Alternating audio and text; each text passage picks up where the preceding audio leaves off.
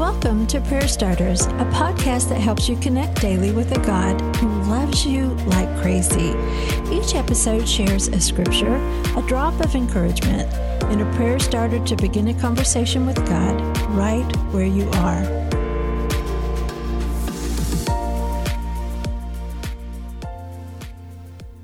Today I'm going to share just a little bonus episode for you.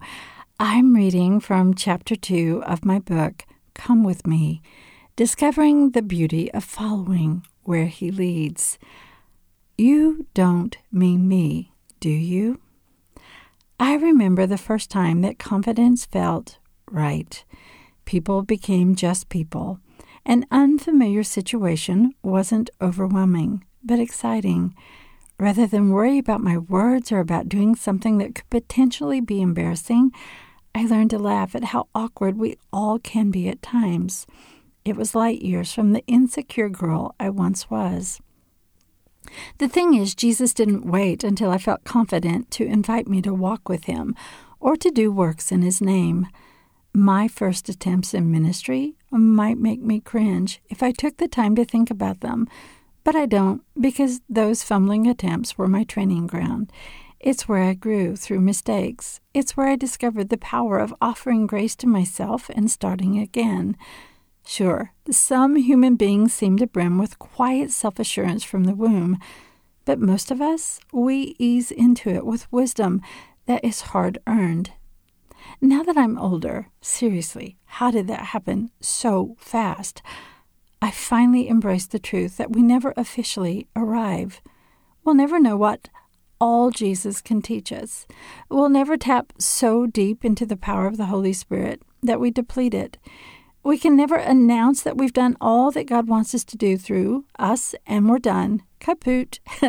we're continually becoming the parent, the person, the believer, the warrior, the difference maker that resides inside of us.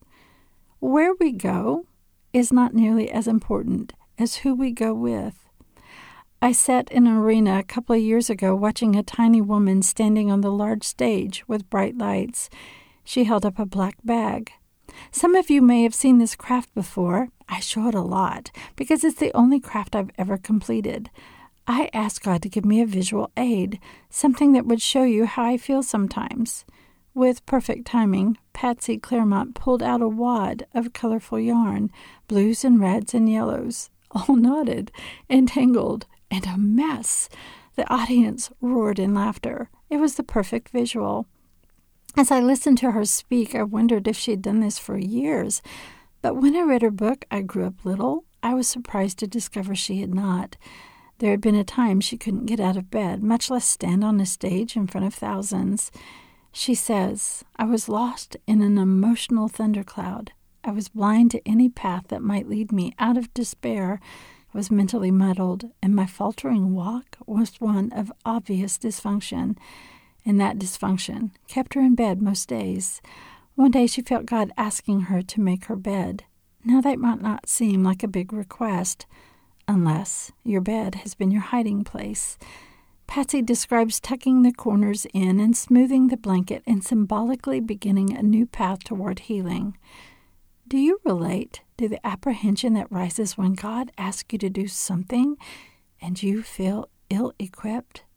Maybe it's parenting when you haven't had a great example, or believing for a strong marriage when all you've seen is divorce or conflict. It can be as simple as looking someone in the eye and realizing that you have something to offer in the conversation. Maybe you've had people say that you're not the right person for the job in most cases, it's our own thoughts that are the biggest battlefield, and we point to someone else. Choose her. God, I think she can do it. Yet He chooses you. He chooses me. He chooses each of us if we are willing. Okay, friends, that's just an excerpt from chapter 2. We dig deeper into the story of Matthew in chapter 2, discovering that he also was chosen, felt ill equipped, and discovered who Jesus saw him to be all along and how that changed his life. I hope you'll check out my book, Come With Me Discovering the Beauty of Where He Leads, and find your Come With Me invitation as you walk with Jesus in the pages of this book. You can find out more at my website at suzanneeller.com. That's Suzanne with a Z, suzanneeller.com. And the book is Come With Me. Thanks for listening today. First Starters is brought to you by the KLRC Podcast Network.